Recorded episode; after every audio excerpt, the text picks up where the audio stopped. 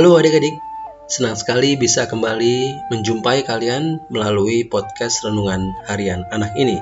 Saat ini kita akan kembali membaca firman Tuhan dan merenungkan serta belajar tentang satu sampai dua hal yang Tuhan kehendaki untuk kita lakukan dalam kehidupan kita sehari-hari.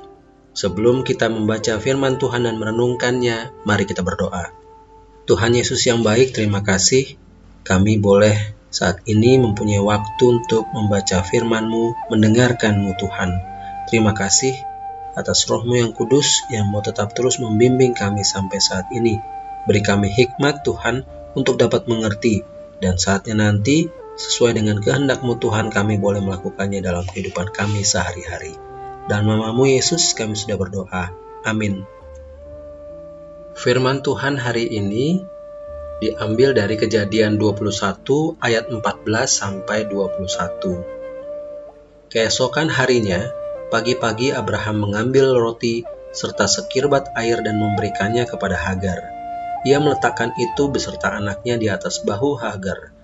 Kemudian disuruhnyalah perempuan itu pergi, maka pergilah Hagar dan mengembara di padang gurun berseba.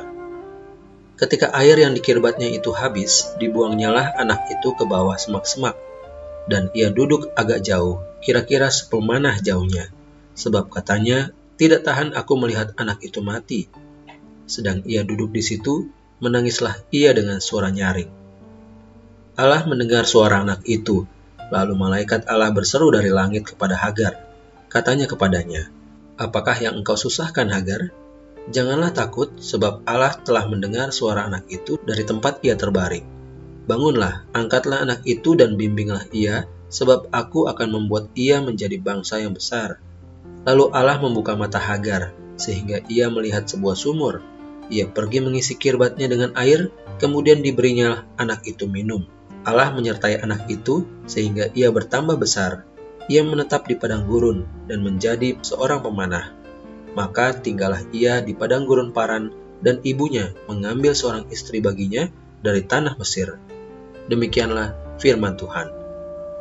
Adik-adik, tema renungan hari ini dari saat teduh anak raja atau star dilibatkan oleh pengkhianat. Dilibatkan oleh pengkhianat. Dengan ayat hafalan dari Matius 26 ayat 23. Ia menjawab, dia yang bersama-sama dengan aku mencelupkan tangannya ke dalam pinggan ini, dialah yang menyerahkan aku Adik-adik, ada sebuah cerita tentang keluarga bintang. Kali ini tentang bulan.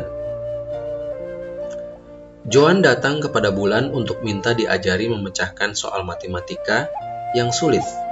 Mereka kemudian belajar bersama untuk mempersiapkan ujian yang dua hari lagi akan dijalani. Bersama bulan, akhirnya Joan berhasil menyelesaikan soal-soal itu dengan lengkap. Pada saat ujian, Bulan merasa heran sebab soal ujian yang dikerjakannya sama persis dengan soal yang ditunjukkan oleh Johan kepadanya beberapa waktu lalu. Tanpa curiga berkepanjangan, Bulan menyelesaikan soal itu dengan baik dan tuntas. Ternyata kepala sekolah menemukan bukti bahwa beberapa orang tua murid, termasuk orang tua Johan, melakukan kejahatan, membeli soal ujian dari pegawai tata usaha dan memberikannya kepada anak-anak mereka. Semua orang tua itu akhirnya dipanggil untuk diminta pertanggungjawaban dan keterangan, termasuk orang tua Bulan, karena diduga Bulan juga ikut terlibat, sebab namanya disebutkan oleh Joan. Di sekolah, bersama mamanya, Bulan memberikan klarifikasi hal yang sebenarnya dialami. Dengan keterangan dan pengakuannya itu, Bulan dinyatakan tidak terlibat. Bulan bersyukur kepada Tuhan karena diluputkan dari jerat kejahatan dan pengkhianatan. Bagaimana adik-adik? Menurut adik-adik tentang kisah dari bulan ini, apakah yang akan adik-adik lakukan seandainya mempunyai teman seperti Joan? Mari kita berdoa. Bapa di surga, tolonglah kami agar tidak terjebak dan terlibat dalam kejahatan yang dirancang manusia. Terima kasih Tuhan, dalam namamu Yesus kami sudah berdoa. Amin. Demikian adik-adik, renungan kita pada hari ini. Selamat memperingati Jumat Agung, selamat memperingati kematian Yesus di kayu salib ganti kita yang berdosa. Ingat adik-adik, Yesus mati menanggung dosa-dosa kita. Yesus mati agar kita hidup. Tetaplah bersamanya, tetaplah menjalankan kehendaknya dalam kehidupan kita sehari-hari. Sampai jumpa, salam sehat selalu, salam sejahtera buat kalian dan keluarga.